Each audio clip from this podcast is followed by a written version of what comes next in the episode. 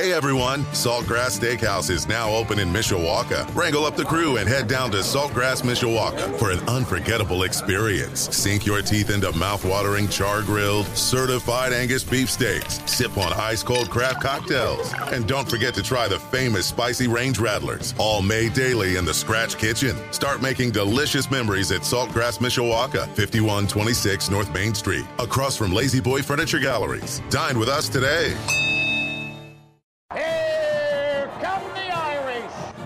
Notre Dame football coverage continues now. Turns, gives to Price up the middle, easily into the end zone. Touchdown to Darian Price. Jeremiyah Love gets the touch around tackle down the sideline, makes a man miss at the 10, and he walks his way into the end zone for a touchdown. On Budweiser's weekday sports beat. Complete to Payne, five, into the end zone. Touchdown, Notre Dame. Jadarian Price inside the five, into the end zone. Excellent run, breaking tackles. 10 yard touchdown run for Jadarian Price. From Sports Radio 960 AM, WSBT. Payne takes the snap, runs up the middle, met with resistance, but gets in. Touchdown, Gi'Bran Payne. Inside the five and into the end zone. Well done, Jeremiyah Love. It is 27 minutes in front of 6 o'clock at Sports Radio 960 WSBT. My name is Darin Pritchett, joined by the Notre Dame football beat reporter at Blue and Gold Illustrated. Read his work at blueandgold.com. Tyler Horka also covers the Notre Dame women's basketball team, and I want to ask him about the massive road victory for Notre Dame over UConn after really stumbling at home just a couple of days prior against Syracuse. A tremendous bounce back victory for Niele Ivey's team. But we're going to start things off, Tyler, by discussing some football with you. And for those subscribers at blueandgold.com, they know you have started your series reviewing every single Riley Leonard start when he was the quarterback at Duke University. You're offering some great stories and watching Riley develop through all of these starts. So I guess let me begin by asking you is there something in the early portion of his career as the starting quarterback at Duke that has caught your attention that could be very important for his career at the University of Notre Dame? Yeah, I'll definitely start it with a little disclaimer and saying that I believe right now, and I want to give credit to my colleague Jack Sobel as well, who's kind of been tag teaming this with me and helping me. Last year, I just did all of Sam Hartman's 2022 starts. I guess that would have been the season before he came to Notre Dame. So that was just like 12 or 13 games, and this year it's 21 games that Riley Leonard started at Duke. So we split that kind of 11 and 10 uh, so it's a good chunk of, workload for both of us. And I think we've kind of been noticing the same things, uh, at least early in his career. Uh, again, we're about halfway through the 2022 season right now, so we haven't even gotten to 2023 film. But um, a lot of people would say that was Riley Leonard's best year, 2022. It's the year that uh, he accounted for all of those yards and all of those touchdowns, stayed healthy the whole way through. And I've kind of seen some concerning things. I'll start with those. Uh, he's got some happy feet, and it leads to some errant passes. So I think the knock on him when you ask NFL draft analysts, because that's his ultimate goal, and at his size and his skill set, he could get there. Um, you know, as soon as after this one year at Notre Dame, go off to the NFL draft uh, a year from now. His happy feet leads to some accuracy issues, and, and those are the things that those scouts will tell you that uh, he's got a real problem with throwing the ball consistently where he wants to throw it, and then coupled with that sometimes I've seen him just not throw the ball where it needs to be thrown. I've seen some wide open receivers, and that's kind of PTSD in the minds of Notre Dame fans because we just went through a season here in South Bend where Sam Hartman probably didn't throw the ball where he needed to at times, and obviously the wide receivers also weren't getting open at times. It was just a mess all around on that front. But you want to get a quarterback in the saddle who knows where he's going with the ball can throw it accurately, precisely. It's the decision making. I mean, I go back to what Marcus Freeman says all, all the time. Even Tommy Rees, when he was the offensive coordinator for this program uh, for about a handful of years before he went off to Alabama, he always said decision making. And, and I'll even bring up the late, great Mike Leach. Uh, one of the first things that we asked him when I was a beat writer at Mississippi State, what are you looking for in a quarterback? Because, yeah, I'm talking about Mississippi State. This is a program that has had Dak Prescott and obviously he's a really good quarterback, has done some really good things with the Dallas Cowboys even. But outside of that, it's it's not a program that's known for quarterback play. So we asked Mike Leach, Mike Leach, what are you looking for in a quarterback? And one of the first things that he said, probably the first thing that he said, was decision making. So as we continue this Riley Leonard series, I want to see some better decision making. I expect to see some better decision making, but I also, Darin, think that it's something that he's going to have to develop in spring ball and fall camp and even into the early part of next year is just knowing where to go with the football and getting it there accurately, precisely, on time, all of those different things. That, that's the challenge for Mike Denbrock in developing this quarterback. That's really good analysis there. And I go back to when Riley Leonard picked Notre Dame, the first thing that I said, this is a kid that has the ability to make all the throws. He can make them all, but it's the consistency that separates him from other players. And like I said at the time, if he consistently made all the throws, he'd be in the NFL draft this year. So it's not like he's got a long way to go, but you mentioned his footwork is something that led to errant throws. I mean, that is extremely correctable. And I really like the coaching staff in place here to help him to get to a better level of consistency. Yeah, absolutely. And that's Denbrock, who I just mentioned. And it's also Gino Guidugli, who I think is going to be much more comfortable in his role in his second year at Notre Dame. Like I said, there was just a confluence of circumstances with this Notre Dame offense last year that didn't really allow anybody, players and coaches, to reach their full potential. And I'll, I'll even put Gerad Parker in on that because I think he was a scapegoat for a lot of the things that we saw last year, and, and he deserves a lot of the blame because he was the guy overseeing the entire operation. But there was just so many different things that kind of led to what we saw last year. But this year, you have an experienced guy in Denbrock to oversee everything. Uh, you have Leonard, who, like I said, has made 21 starts. And I get it. Sam Hartman was a 45 game starter coming in. But I think for some reason, the transition of Leonard from the Duke offense to the Notre Dame offense might be a little bit easier than Hartman from Wake Forest to the Notre Dame offense, just because you know the, the slow mesh isn't a thing that Riley Leonard had to deal with at Duke, and he, he is that pro style quarterback. We've mentioned the NFL draft a couple of times on here already. He is bound for that at some point. We don't know if Sam Hartman's name is going to get called at all. He might be an undrafted free agent. Whenever Riley Leonard does decide to go, somebody's going to take a chance on him, fourth, fifth, sixth round. And if he plays really well this year, Darin, it could be second, third round who knows? Maybe he lights the world on fire, and we're talking about Riley Leonard as a first rounder. That's the kind of potential that he has. So I think he's in the right situation here. I think Gino Guidugli's in the right situation. Mike Denbrock, the re- receivers that Notre Dame has brought in, it could be just a cleaner overall unit in 2024. If he's taken in the first round, that means Notre Dame is playing deep into January. I mean, with the roster they have, if you get that type of quarterback play, uh, Tyler, this football team is set up for some great success. I know things have to fall into place along the offensive line. You still have to build chemistry between Leonard and the wide receivers. So it's not like this is fantasy football. You just write them on a piece of paper and it's all magically going to work because it didn't last year. But with mm-hmm. the parts in place and you have a quarterback playing at a higher level, uh, to me, this has the makings of an exciting season, especially with the great coordinators you have now in place on both sides of the football. You don't feel like you're going to get beat schematically on the offensive side of the football this year. Yeah, I totally agree. And I have an article that went up blueandgold.com today, and it will be in the next edition of our Blue and Gold Illustrated magazine that's coming out in a few weeks that's one of my biggest storylines. I did five storylines for Notre Dame football in 2024. Uh, number one is just can it all come together for Marcus Freeman? The, and I'm talking about in his first year, it was just the questionable losses. Like you can't lose to Marshall, you can't lose to Stanford. Last year, it was not showing up on the road, and specifically to your point, the offense not showing up on the road. Like this year, Darin, I don't think Notre Dame should have those issues. You look at the schedule Notre Dame's probably going to take care of business against all the teams that it should beat handily on the schedule, just like it did last year. And then you look at the road games. I mean, Texas A&M is going to be difficult in Week One, but I expect and do think Notre Dame can win that game. And then I don't really see any other games on the schedule where I'm like, oh no, the, the offense is going to have a real t- tough time showing up there.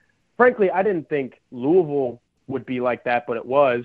I did pick Clemson to beat Notre Dame, but that's just because we knew what Notre Dame was not showing up offensively against Ohio State and then not showing up against Louisville. My whole point is, here, Darin, is the potential for this, this team it feels greater than last year because I look at the way everything sets up, and I think Notre Dame can can really compete and or win all of these games. Like 11 and one, I thought last year was a pipe dream, even with Sam Hartman, and that turned out to be the case. It was a nine and three football team. If you told me that uh, Notre Dame could go 11 and one in 2024, I, I would actually start believing it. But it all has to come together. Like I said, Marcus Freeman has to avoid some of the mistakes that he's made, and then the offense has to play a lot better too. But if, if you told me that the defense ne- this year is going to play as well as it did in 2023, and then the offense starts clicking, starting with the quarterback and everything funneling out around that, then, then oh yeah, I mean this, this team can make a 12-team playoff and then make some noise in that playoff. I agree with everything you said. I'm going to add one more thing. Yesterday, watching the Lions game was a subtle reminder that game management can cost you. The Lions didn't lose because of Dan Campbell's yeah. game management. There were other things that happened as well. But you think about the Duke game last year, the Irish wanted to settle for the field goal, and Estime should have taken a knee inside the five yard line. And then the Louisville game, going for it on fourth down with 10 minutes to go and, and burning a timeout at a weird spot. Those type of things can derail all the other great things we're talking about. And this is easily fixed. It comes with experience. But as I was watching the Lions game, I thought about the Duke game. I thought about the Louisville game. I thought about 10 men on the field against Ohio State there are things that can happen out of the player's control that sometimes can halt some great momentum. Mm-hmm.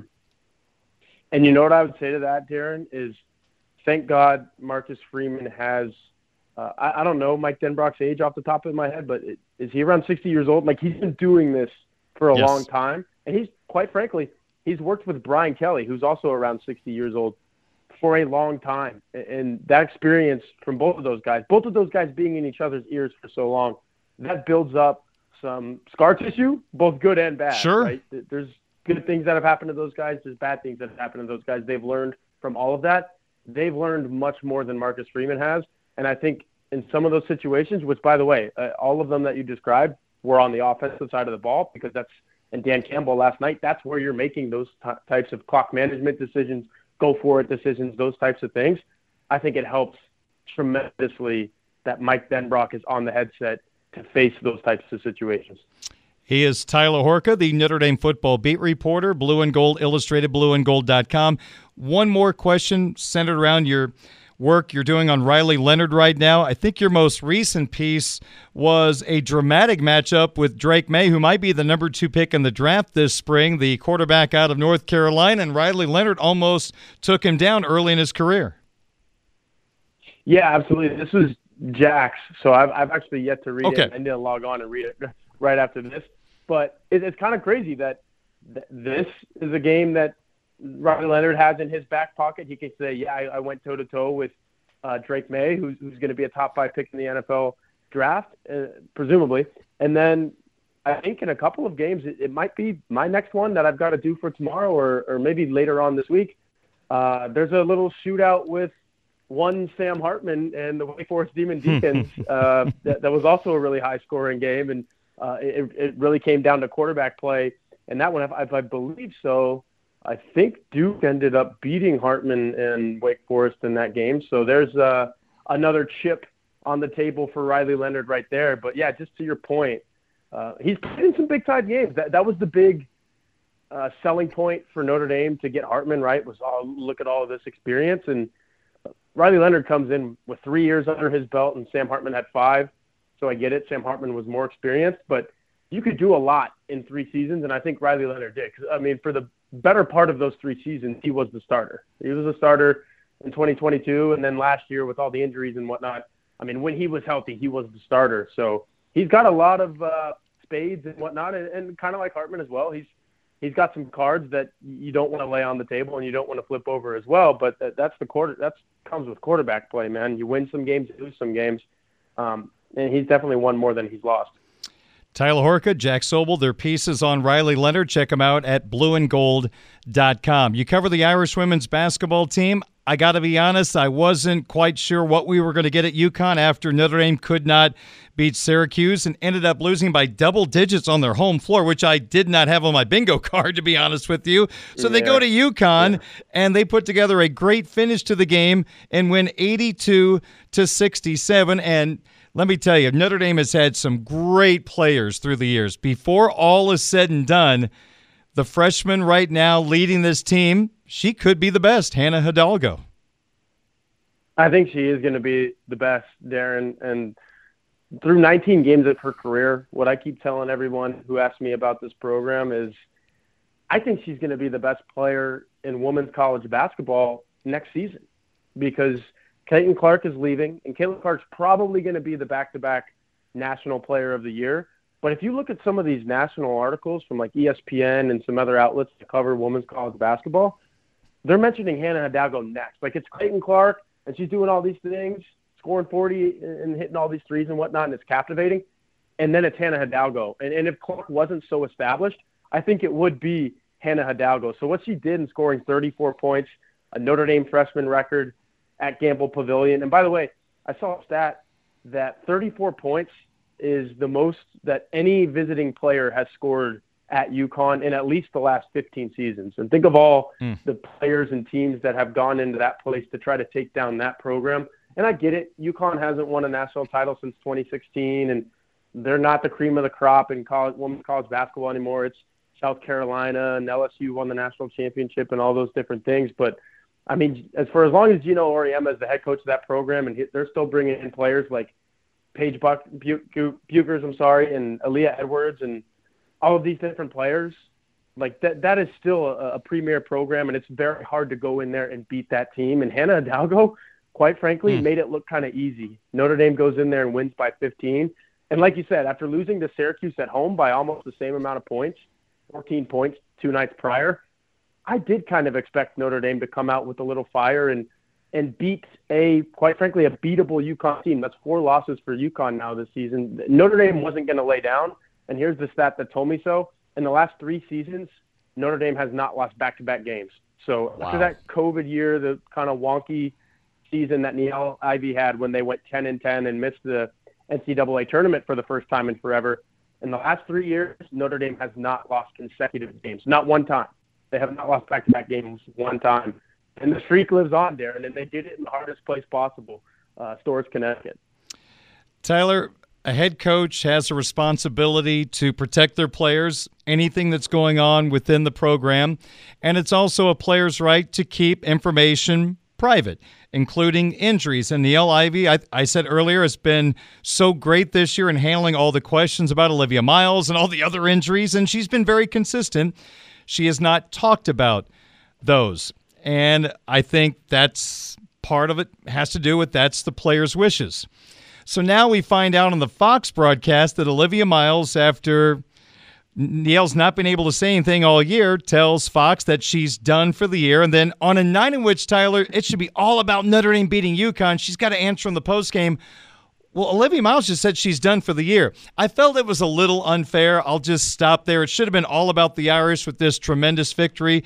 What is your take on this whole situation that has been very unclear for a very long time?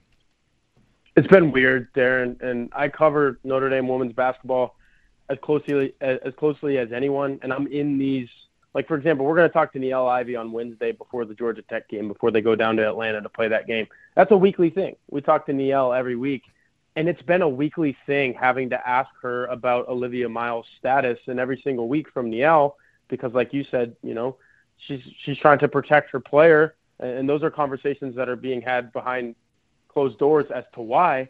But all she can come out and say is, you know, nothing's changed. We're not sure. Olivia's doing great. She's she's in all her rehab and whatnot.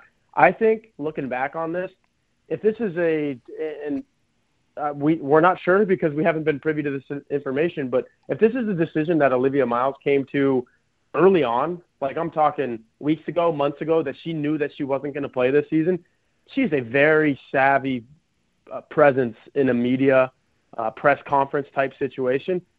She could have said, you know what, I I, I want to face the people who have been asking all these questions and tell them you know that I'm I'm not playing this year, and let's just put this to rest. But and like you said, Darin, let's make this about the 2023, 2024 Notre Dame Fighting yes. Irish who are on the floor playing these games because I'm not going to be one of those players. I feel like that could have happened if this was a decision um, that was made a long time ago. But then, quite frankly, I also feel like it's something that could have happened as, as late as last week if she's going to go tell Gus Johnson of Fox, hey, yeah, I'm out. This is it. And a can what sounded like a candid conversation, you know, just kind of spitballing between them, then she could have done the same thing and said, hey, I, I want to tell these media folks who have been asking about me, quite frankly, for weeks and months that uh, that I'm not going to be playing this year. And I'm not complaining or anything. Like I'm not saying, oh, I wish that would have happened for us. At the end of the day, I still write the story whenever it comes out. But it was a weird type of situation. And, and honestly, I'm just kind of glad that it's over because now yes. for this final month of the regular yes. season and th- and then going into March, we can talk more about Hannah Hidalgo and Sonia Citron and just what Notre Dame has in trying to advance along in this NCAA tournament because finally we know that Olivia Miles is not uh, a part of that group. Well, I'm sure communication occurred between her and Niele, and that it might have been Olivia Olivia's wishes to keep it all quiet, and so Niele was doing that. But if she's going to tell mm-hmm. Gus Johnson, she's got to go to Coach Ivey.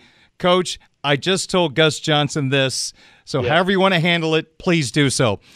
That's where I kind of have a problem. Niele should not be blindsided by news she probably already knew but wasn't allowed to pass along.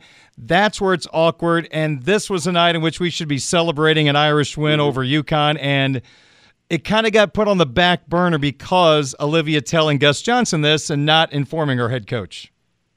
It was a very awkward press conference response when Notre Dame just gets this monumental victory and the head coach basically has nothing else to say but yeah. no, I have not talked to Olivia about this yet. I'll go talk to her right now and, and see what she says. And then within 30 minutes, Darin, Notre Dame spokesperson Uh, is confirming to some of these major outlets that cover Notre Dame on a regular basis, hey, yeah, that what did happen there on the Fox broadcast, that is true. There, there was just a different way for this news to come out. And you know what? You'll, you'll, you'll learn from this. And I will say, you have to start wondering in the era of the transfer portal and what Hannah Hidalgo is doing if Notre Dame is in Olivia Miles' future because it is it might be kind of hard for those two guards, ball dominant. Yep. I mean, they, they are two leaders of uh, basketball teams to kind of coexist. But I, I will say this from a Notre Dame perspective, though, you absolutely want Olivia Miles to stay in blue and gold because as great as Hannah Hidalgo is, and like I said, I think she's going to be the best player in women's college basketball soon. Olivia Miles was Hannah Hidalgo before Hannah Hidalgo was Hannah Hidalgo. Like that's how good she was the last couple of years. So if you can retain both of those players, uh, you're better for it as a basketball yeah. program for sure. I just wish the head coach was not put on the spot like that. That didn't need to happen. Yep in my opinion. Yep. All right. What about the Irish going forward? The schedule. I mean, the ACC is kind of a mess right now. It's wide open. Uh, what does it look like coming up for the Irish winning opportunities? Quite a few coming up. Yeah, definitely this week. Um, Notre Dame should come out of it with, with two victories and kind of put a little winning streak back together, especially on the ACC side of things, uh, because that's all it is from here on out. Ten regular season games left, which is crazy to think about, but uh, February is this week, and then March is right around the corner. So they should beat Georgia Tech. They should beat Pittsburgh. But then you kind of get into some tough games. You got Louisville uh, on the schedule there, NC State, Florida State's a, a good team, Virginia Tech at the end of the year. I think, like I said, of these 10 remaining regular season games, four of them are against ranked opponents. You got Louisville twice, and Louisville has been a bit of a bugaboo for Notre Dame, uh, especially the last handful of seasons when, when Notre Dame has you know, been trying to rebuild back to what they were previously. NC State is no slouch, uh, a top five team in the country. I believe they're number five in the most recent AP poll. So uh, the ACC is stacked. There's six ranked teams in this conference right now. Notre Dame is one of them. So you've got your winnable games. Um, the, the bottom of the standings are some teams that you can kind of feast on, but the top you can't take a night off. Notre Dame's already seen that three times, losing to Syracuse twice and North Carolina on the home floor as well. So you have just got to get up. You've got to bring the same type of energy that Notre Dame brought into Gampel Pavilion the other night to every single ACC game that's against the upper echelon teams. Because if you take one step back and, and a night off, you will lose that game. So it's gettable, and I think Notre Dame is one of the best teams in the ACC, but they've got to show it when they are playing the other best teams in the ACC because um, when they don't, they, they can lose those games. Tyler, what would you like to promote at blueandgold.com? Yeah, there's a bunch of Hannah Hidalgo content on there right now. It seems like she's winning every award under the sun or under the clouds, as we'll say in, in South Bend. I don't think we've seen the sun for uh, a couple weeks now, but she's winning all kinds of awards. I'm right about it. We've got the Riley Leonard series going on. Um, I will plug On3's recruiting rankings. Just uh, were updated today, and Notre Dame has a new five-star in offensive lineman Guerby Lambert in the class of 2024. So my colleagues Mike Singer and uh, Kyle Kelly are all over that. So basketball, recruiting, uh, football off-season coverage. We've got it all covered at blueandgold.com. He is Tyler Horka, the Notre Dame football beat reporter, Blue and Gold Illustrated, blueandgold.com. He joins me every Monday to talk Notre Dame football, little women's basketball as well. Tyler, really appreciate your time and your content, and we will talk to you next week. All right, thanks, Darin. Talk Thank you, sir. You bet. Tyler Horka, Blue and Gold Illustrated, blueandgold.com. It is three minutes in front of six o'clock on your home of the Fighting Irish, Sports Radio 960 WSBT. Hey everyone, Saltgrass Steakhouse is now open in Mishawaka. Wrangle up the crew and head down to Saltgrass Mishawaka for an unforgettable experience. Sink your teeth into mouth-watering char-grilled, certified Angus beef steaks. Sip on ice-cold craft cocktails. And don't forget to try the famous spicy range rattlers, all made daily in the Scratch Kitchen. Start making delicious memories at Saltgrass Mishawaka, 5126 North Main Street, across from La-Z-Boy Furniture Galleries. Dine with us today.